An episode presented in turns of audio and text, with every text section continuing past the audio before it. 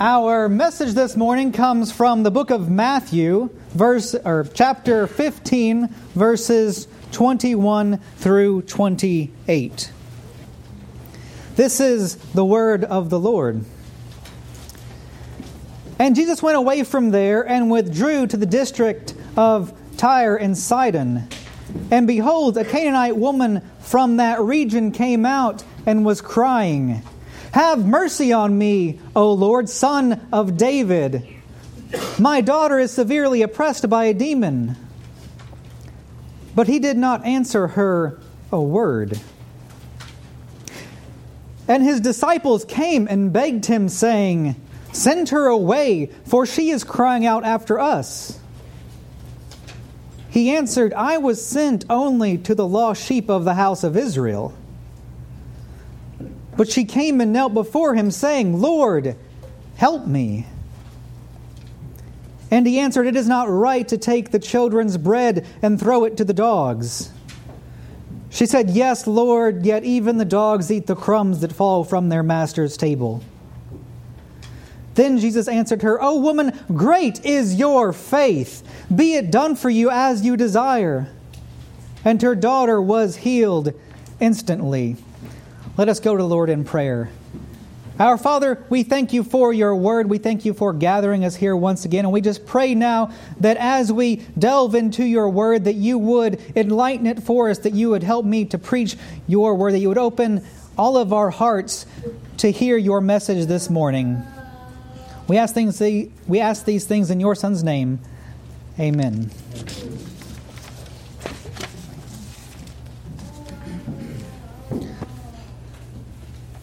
So as you've gone throughout your life, have you ever wondered to yourself, why is it that my faith can often seem so frail, so weak, so lacking in boldness?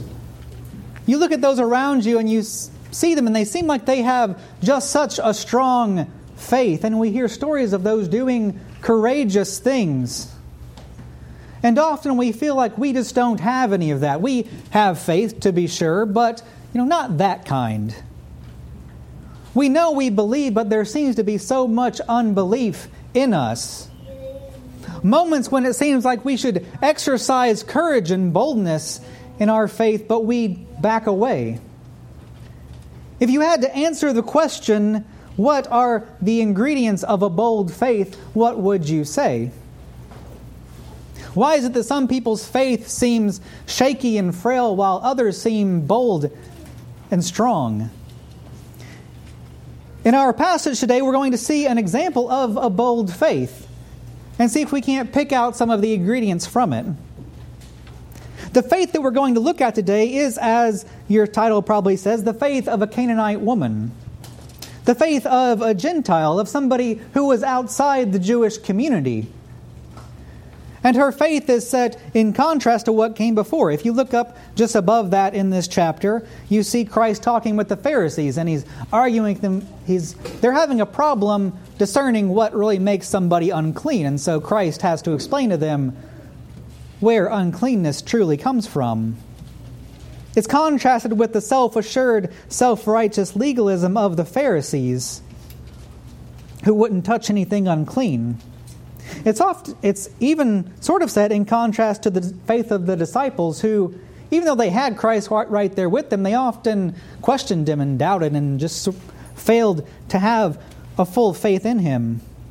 So the Jews, even though they could boast that they were heirs of the covenant, were often blind and deaf when Christ offered them redemption. So in contrast to the Jews of the day, there is this woman, a woman who was not of Israel, a woman who was a Gentile, an alien to the covenant promise. And she comes to Christ in a demonstration of a truly bold faith. There are hundreds, thousands of people mentioned in Scripture, named and unnamed. And there are only a handful, you could probably count them on your hand, who are actually commended for having a truly bold faith in Scripture. And this woman whose name we don't even know is one of them. She's a woman of the land of Tyre, a city which was a symbol of idolatry and paganism in the Old Testament. a city which the prophets had pronounced judgment against time and time again for their arrogance and their greed. Even in the New Testament period, this city was still one of Israel's most bitter enemies. And so here in this passage we have this woman, a woman who in the eyes of the Jews could probably only be worse if she were a Samaritan. She's in a desperate condition. Her daughter is possessed by a demon and her life is in turmoil. And so what does she do? She seeks out Christ, crossing ethnic and social boundaries to beg him to cast out this spirit from her child. So what kind of soil produces this kind of response to Christ? What are the ingredients of this kind of bold faith? We're going to assume one base ingredient throughout out it all. That's knowledge. You have to have knowledge. That's like the flour of the bread that you're baking. You have to have some sort of flour in your bread. And so, on, in addition to knowledge, we're going to be looking at three other things this morning, three other ingredients that produce this sort of faith when coupled with the proper knowledge. And these ingredients are a desperation, a hope, and a, a humility. The first quality we see in the faith of this woman is her desperation. Her child is afflicted with an unclean spirit, a demonic influence, and it is outside of her power to do anything about it. She might have tried other things, we're not told. Maybe she went to the healers in her area. Maybe she went to the, the pagan priests. Whatever she tried before, it hasn't worked. And so she is desperate. What this tells us is something that we should already know, and that is that in addition to knowledge, we also have to have something else. We have to have a desperation. But the knowledge is there, and it is key. Even here she comes to Christ saying, "Have mercy on me, O Lord, Son of David." And that's very specific. In Mark, that use of the word Lord only occurs one time in all of Mark's gospel, and that's when this woman uses it in his telling. She's not an Israelite, but she uses this word. She doesn't say, "Have mercy on me, Rabbi." She doesn't say, "Have mercy on me, O guy who can do miracles." She says, "Have mercy on me, Lord, Son of David." She, not a, she's not an Israelite, but somehow she's gotten this knowledge. Somehow it's filtered to where she's at, and she has knowledge of this true faith, knowledge of who this Jesus truly is. She has knowledge of the true faith, but a deep faith and a bold faith is something more than just that. It's further rooted in an understanding of just how desperate our condition is. Because isn't it true that you can't truly appreciate grace, you can't truly get excited about the mercies of God unless you acknowledge your own need?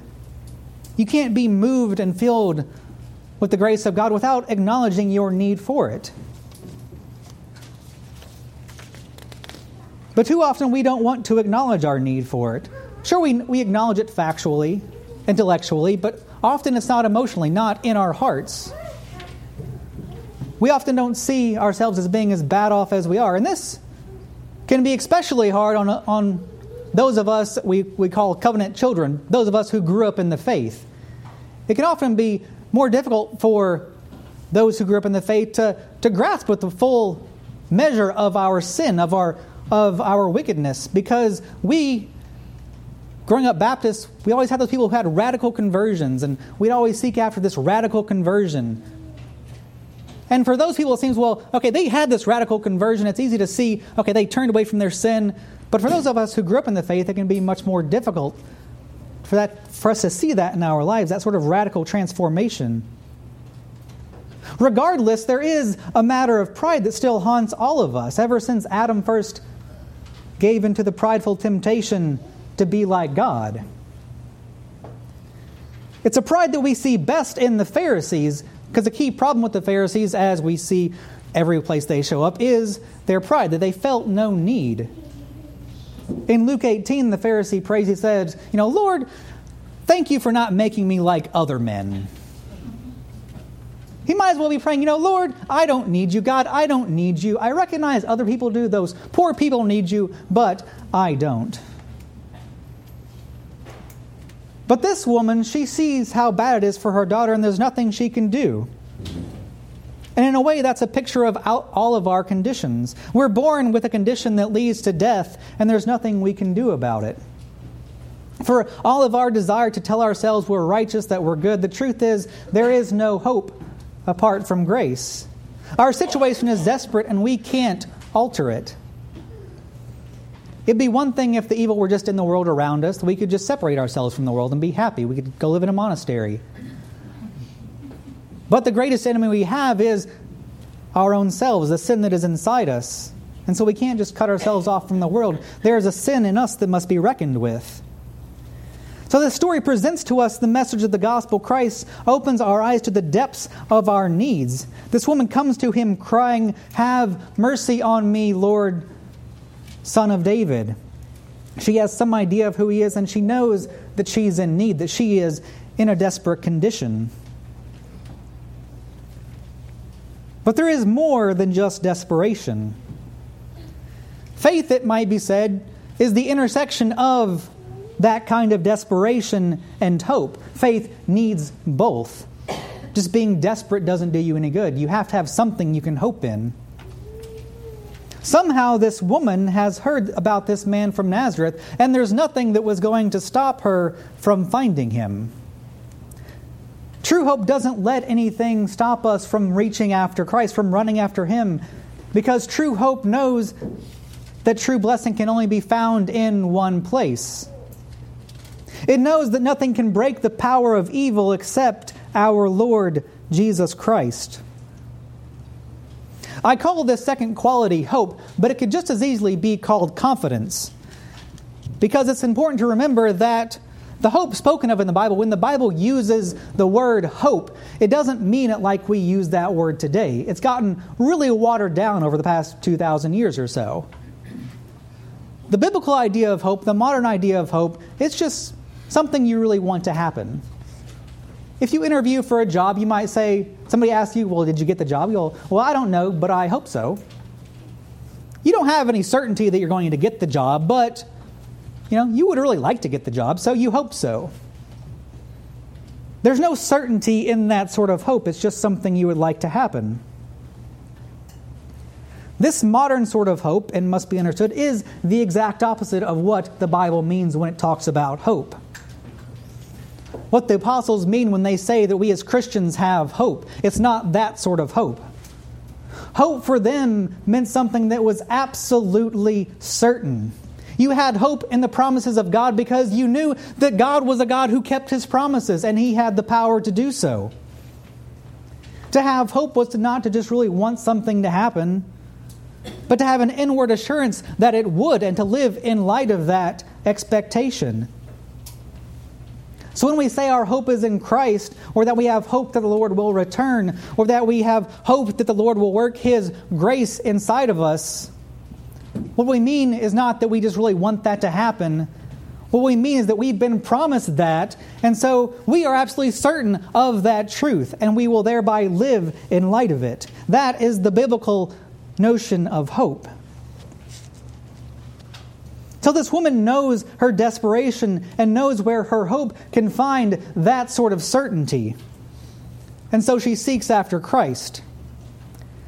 And this is where the The, the story makes a sort of odd turn, one we wouldn't expect from the gentle and the compassionate figure of Christ. Jesus has a surprising response to this woman. It doesn't sound compassionate at all. His response at first is what? She comes to him crying out, and what's his response at first? Silence. Nothing. She comes to him at first, and it says, she comes out crying, pleading, but he did not answer her a word. She gets no answer from him, but she doesn't let up. So much so, it sort of gets on the disciples' nerves. They're like, send her away. She's crying out after us now. So at first, Christ is silent. And then when he does speak, when she persists, it doesn't even seem like a positive reply. He says, "Woman, I was sent only to the lost sheep of the house of Israel. You're not one of the ones I was sent for." And still she doesn't give up. She comes closer and she kneels before him saying, "Lord, help me." She needs help. She knows she needs help. And she knows that this man, Jesus, is the only one who can do it. That there is no other hope to be found in this world.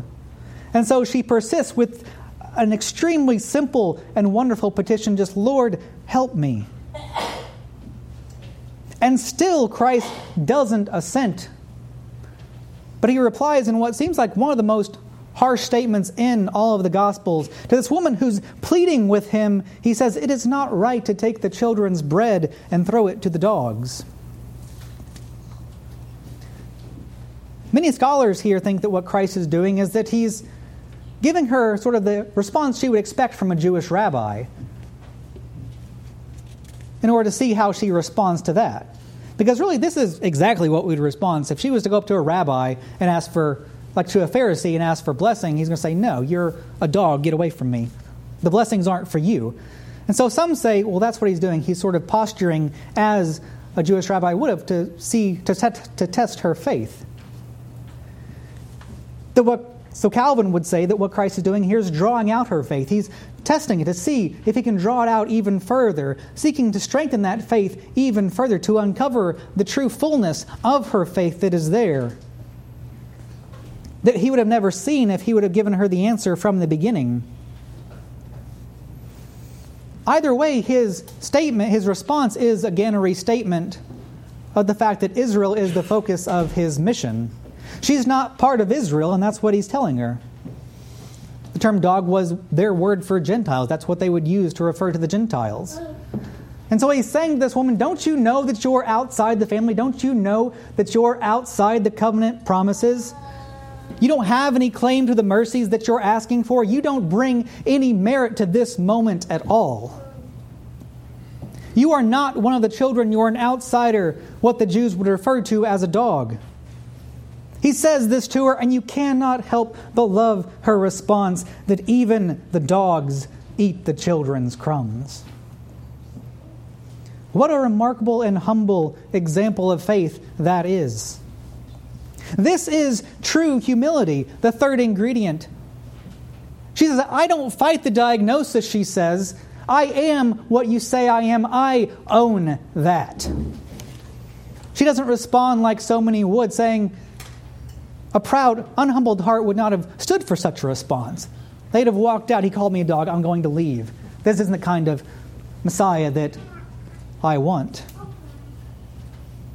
The Jews had trouble receiving the Messiah as little children, had trouble receiving the kingdom as little children, but this woman has no qualms about receiving the kingdom as a little dog. She comes empty-handed. She makes no claims. She has no merit, no priority, no standing, nothing to commend her. There is no you owe me this attitude here. She doesn't argue that she's the exception to the rule, but oh, I'm a special case, so you should do this. She doesn't ask for special treatment. She is truly and ultimately humble. And again, her faith is built on knowledge. She knew the desperation of her condition. She knew that hope could only be found in Christ the Lord because of who he was. She knows that she has no merit, no standing, no cause for special treatment. And so she comes with humility. And what's more, she knows something of the provision of the Lord. She knows the bounty of his blessing. And her insight reveals something to us about the mission of God. She is told by Christ, it's not right to take the children's bread and throw it to the dogs. But she knows the provision of this particular father, of the father of these particular children. This is why when Christ asks her, don't you know you're outside the covenant promises? Don't you know you don't have any claim here? She can respond with this wonderful statement of faith that, yet, yes, but even the dogs eat the crumbs from their master's table, and I will gladly be a dog under the table of this master. I will gladly eat these crumbs because of how great this master's provision is. It will be overflowing. When the provision of the Father is as full and as rich and as bountiful as the provision of the God of Israel, then even the dogs under the table can eat and likely eat their fill. We see here an overflow that was meant to be characteristic of Israel throughout all of the Bible. The people of God were meant to overflow, as Tom spoke of in church this or in Sunday school this morning. He talked about how the pastor is supposed to, God works through the pastor to bless the people. And Israel is supposed to be the same way. They're supposed to be a kingdom of priests, God working through them to bless the people. And we see that this is even a characteristic of Christ in his ministry. We know from Mark's telling that the issue here for Christ is a matter of priority, a matter of sequence. In Mark, Christ's words are, "Let the children be fed first, for it is not right to take the children's bread and throw it to the dogs." It's a matter of which one is supposed to come first, of which domino is supposed to fall and hit the other. Like one domino hitting another, the blessing of Israel was meant to fall and hit and bless the rest of the world in turn. There was meant to be an overflow from the world. This goes as far back as Abraham. He says, "I will bless the nations through you, Abraham." It's again in the Exodus. There are Egyptians who leave with the Israelites in the Exodus. Even there, he's blessing the nations around. Constantly, God is saying, "I'm going to bless the nations through you." Everywhere Israel is called a light to the nations, in the prophets, in the Psalms. That's what it's referring to. They're supposed to be a light that draws outsiders to its warmth and also shines out to them. There's meant to be an overflow. What you might call the residual blessings of Israel, of the children of God. The blessings were always meant to overflow, but tragically the Old Testament Israel often failed to embrace this, this missionary role that they had. Jonah is the prime example. He's told, literally, go preach to the pagans, and he runs away. He's like, no, the pagans aren't the ones we're supposed to preach to. The pagans aren't our problem. They're outside the people. We don't care about them. They're the enemies. Old Testament Israel so often ran from their missionary calling. So perhaps this woman knew some bit of the truth in the way that she knew that Jesus was the Lord. She somehow this had filtered to where she was, this knowledge. Perhaps in the providence of God, somehow she had heard the teachings of the law and the prophets.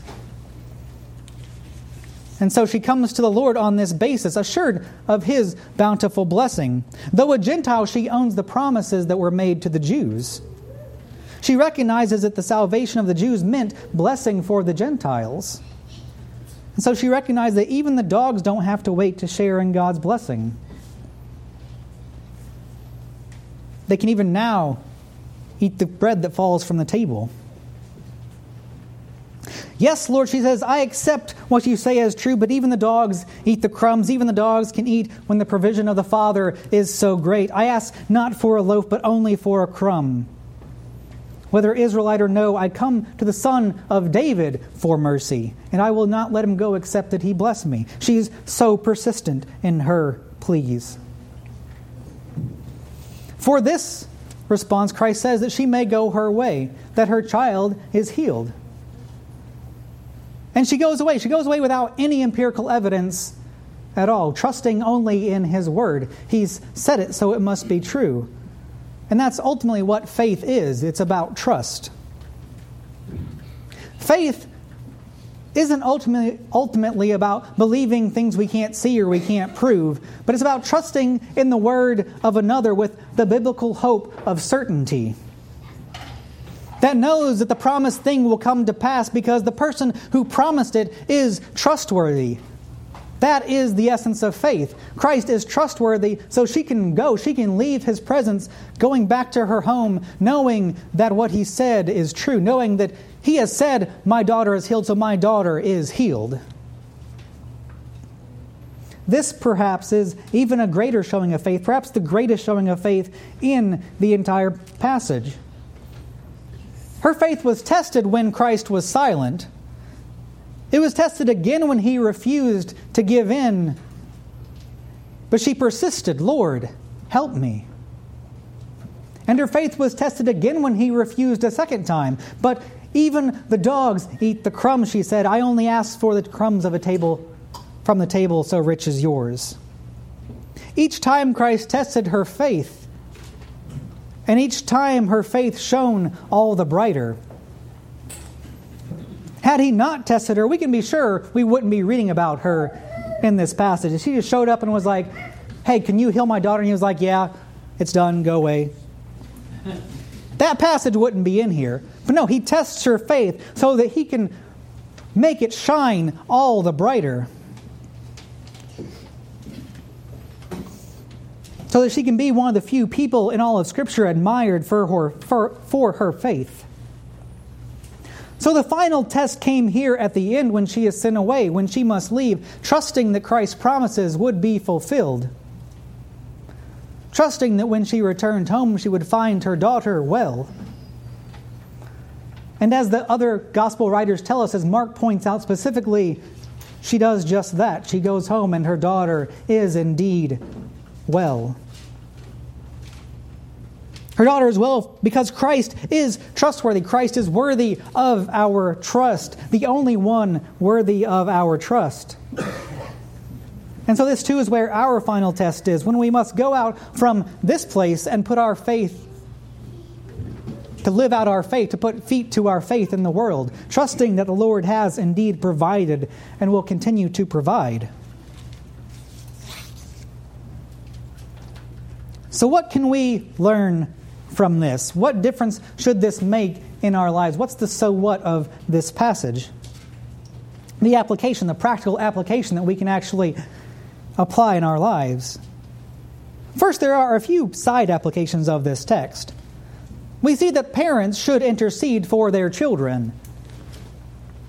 This mother is interceding with Christ on behalf of her child, and so we see that a parent should intercede for their children. We see further that we should be able to look beyond social and cultural and ethnic boundaries. This woman is about as much of an outsider as she could have gotten, and yet Christ still blesses her. We can see that when the answers to our prayers are deferred, when we're not answered immediately, that God is teaching us to pray more and to pray better. That He's refining our faith so that it will shine even brighter. We also see that we shouldn't neglect our missionary duty. Non-believers are not the enemy. They are the mission field. Too often Christianity is set up as an us versus them sort of thing. But it's not. It's us seeking them out. It's us ministering to them. It's us seeking to spill the blessings and power of God over to them. God doesn't bless us just for the sake of blessing us. He blesses us so that His blessing may overflow to the world around. That we may be conduits of His blessing to His neighbors, to our neighbors. Second, we see that we are all in a desperate condition. We must first see ourselves as dogs, as undeserving of the least of God's mercies, before we are fit to be dignified and privileged with them.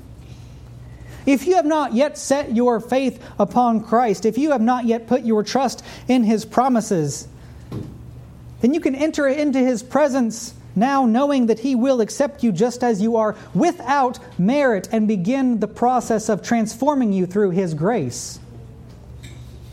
When you see yourself as unable, know that Christ has visited you. His grace has visited you, because it's God's grace that shows us we are unable through His law, shows us our inability to live up to His standard. Because if you don't measure up, if you see yourself as not measuring up, thank God for that feeling. Thank God for showing you the first step towards grace. For that realization of unworthiness, of inability, is the first step. And even for those of us who do already believe, may that desperation and that hope still mobilize us too day after day, because we still need the rescuing work of Christ day after day. It's not yet complete. It's interesting that the more we grow in Christ, often we can seem to get discouraged. We can, we feel we fall short all the more. If you feel that way this morning, if you are a believer, you, you still feel like, I feel almost worse than I was when I first started. Don't despair, because perhaps that too is a sign of growth. Paradoxically, the more sanctified we become, the further we can often feel from Christ. And why is that? It's quite simply because we come into a better understanding of who Christ is. When we're first converted, we're like, okay, I'm like a zero on the holiness scale, maybe like a negative two, and Christ is about a fifty. And so then we grow in Christ, we're sanctified, and we get up to about a forty. We're like, oh, well, Christ, he's actually like a one hundred. I'm not, he's further off than I thought. And then we reach one hundred, we reach two hundred, we reach three hundred on the holiness scale. And each time we grow, we realize Christ is that much further off. He's much more perfect, much more magnificent, much more holy than we could ever have imagined at the beginning. And so the more we grow in Christ, the more we see how much greater He is than we are. And that is a wonderful assurance for believers who feel downtrodden, when we feel like we're just making no progress in this thing called our faith. That should spurn us to follow after Him more and more. Because the more we grow, the more we will understand just the greatness of Christ. As Tom said, and again, Tom, you set me up well in Sunday school, just how infinitely better and more perfect Christ is, and we are constantly realizing that all the more. And so we constantly strive after that. As with the Canaanite woman, the true, the true test of our faith is when we go back out with the promises of the Lord back into the world, when we go out from this place and put feet to our faith, trusting that the Lord has provided and will provide. And so I hope this morning that what brought you here was not just a religious habit. It wasn't just, well, it's Sunday morning, so we go to church on Sunday morning. That's what we do. We're going to go home, have lunch after this, then take a nap. And there's no services this evening, so we won't be coming back. But I hope that's not what brought you here this morning. I hope it was a desperation and a hope that we're here with a heart of faith, seeking further the grace of the Redeemer and trusting in His provision for our lives, trusting that He is completing the good work in you that He began, and living in light of that. So finally, let us be glad in the provision of the Lord. Let us trust in the provision of the Lord. Let us be able to say, I would be glad to be a dog and eat the morsels off the table of this one, of this Lord, of this Father whose provision is so rich, who has the only true provision, the only provision which can feed the hunger that I have. What a beautiful response that would be. Let us be able to say, I am what you have said, Lord, but if in your bountiful mercy your crumbs will follow me, then I will take the crumbs. That's how desperate I am, because the crumbs off the table of the Messiah are more nutrient-rich, they're more satisfying than anything else anywhere in the world. Nothing else in the world can satisfy. Everything else is ash. But that I could only have the crumbs from the table of the Lord, I would be satisfied. Can we say that with this woman? Can we join her in that declaration? Depending on His bountiful mercy, trusting in His providence. I pray that we could, for there is no other satisfaction. For the crumbs of Christ are the crumbs of the very bread of life. Let us pray. Our Father and our God, we thank you yet again for this day, yet again for bringing us here to worship with your family, to worship you, the God who provides, the God who provides so well for His people that that blessing spills over into the world around. We thank you for this example of faith that you have given us this morning, one of the very few people who are actually commended for their great faith in the Scriptures, that you've given this to us so that we may learn from it, so that we, our own faith may be strengthened. So we pray that you would strengthen our faith this morning, that you would let us say we would be glad to be a dog at your table, at the table of this Father whose provision is so well that even the dogs can eat. But you have not left us as dogs. You have adopted us as children, and so we praise you for that. We praise you that we are now children at your table. We are now not merely receiving the overflow of your mercies and your grace, but we are now receiving the fullness of your grace, and you are transforming us in light of that into your image. We praise you for that, that you are transforming us, that we are growing. And we just pray, Lord, that we could glorify you all the more. As we go on throughout the rest of this day, that we would glorify you all the more. We pray this knowing that you are a God who can be trusted, for yours is the kingdom and the power and the glory forever. Amen.